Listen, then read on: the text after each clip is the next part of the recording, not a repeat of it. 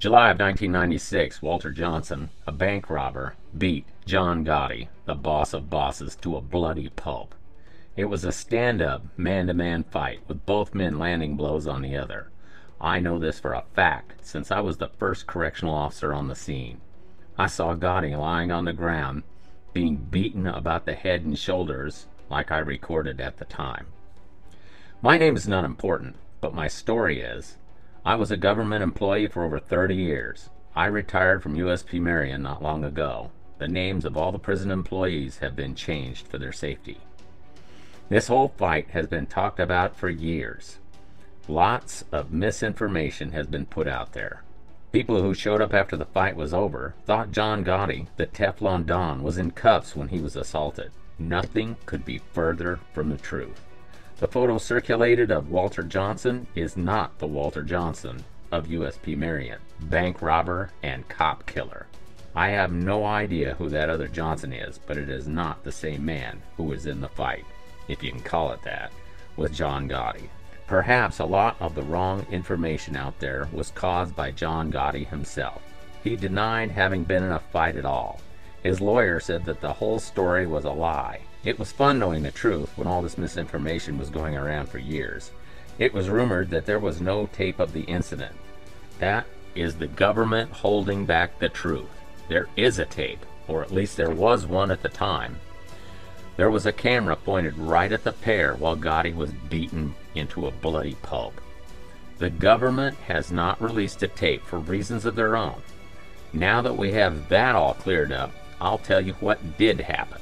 The day before the fight, Mafia boss John Gotti, in his 50s, was walking around dog unit on what we called inside recreation. It was a hot and very humid summer day, as we have here in southern Illinois. The inmates, nine of them, are let out of their cells for one hour, but not allowed outside the unit. So they walk around the half of the cell block that they have access to. Upstairs, the walkway is a very narrow and over a hundred feet long. Downstairs is about 18 feet wide and 120 feet long. A five foot wide metal grate stairs connects the upstairs with the down on the inmate side of the grill officers have cement stairs on their side of the grill to get upstairs. Gotti and Johnson were assigned to Charlie Range, which is upstairs. While upstairs on the 18 inch wide walk, Gotti had words with Johnson about blocking his way, according to the unit's correctional officers I spoke with. Everybody thought that was the end of the incident, but Walter Johnson is a hateful savage who never forgets a slight no matter how long ago it was. He has been known to seek retribution for a slight years later. That exchange between the two men lit a fire of anger and hate inside Johnson. That anger and hate grew to, to over boiling in the next 24 hours. The next day, when the inmates were let out for their hour of inside recreation, Johnson slid up to Gotti in a way that he was not noticed until he struck Gotti in the head with his fist. Stunned, Gotti attempted to defend himself, but Johnson rained blows about his head and upper chest area. Gotti was knocked to the ground where Johnson kicked, kneed, and beat Gotti with his fists in a vicious attack. This is when I arrived in the unit and stood at the range door watching. I yelled for all the inmates to lie down which they did not do. I reminded them that anybody on their feet when we opened the grill door would be considered hostile and be struck with 36 inch long riot batons until they complied with my order to hit the floor. After about one minute, the lieutenant arrived on the scene, judged the amount of staff sufficient to handle the situation, and he ordered the door opened. When the inmates heard the order to open the grill, they all hit the floor, including Johnson and Gotti. Everybody was cuffed. The inmate I cuffed was placed in his cell upstairs. Both Gotti and Johnson were taken to the hospital in cuffs. Photos were taken of both of them while they were still in handcuffs. This is the photo you see of Gotti with the injury to his head. He was cleaned up by the physician assistant prior to the photo being taken. Gotti was very bloody as his head wound bled freely while he was beaten and for some time after.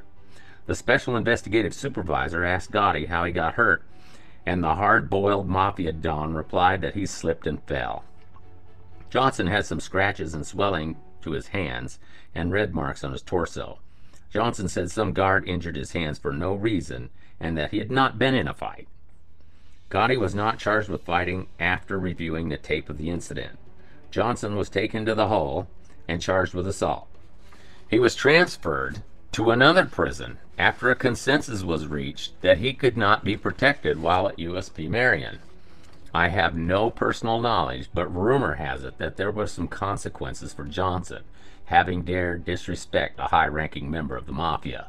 It was said that a hit was taken up by the Aryan Brotherhood for tens of thousands of dollars. Also, the ABs were hired to provide ongoing security for the head of the Gambino crime family, John Gotti.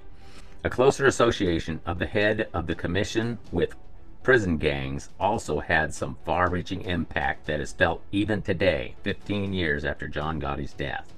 In future episodes, I will explore how this one fight changed prison disruptive groups and how they are now led and organized in a different way. Also, who Walter Johnson is and how his attitude sealed his eventual fate. This story and others have never seen the light of day until now. Subscribe to hear more. If you like this video, please hit the like button. Always remember that I tell you this at personal risk. Just like the Mafia, we have our own code. Talking is forbidden for both groups. They have the Witness Protection Program. I have nothing. When I choose to break my silence, I choose to walk alone forever.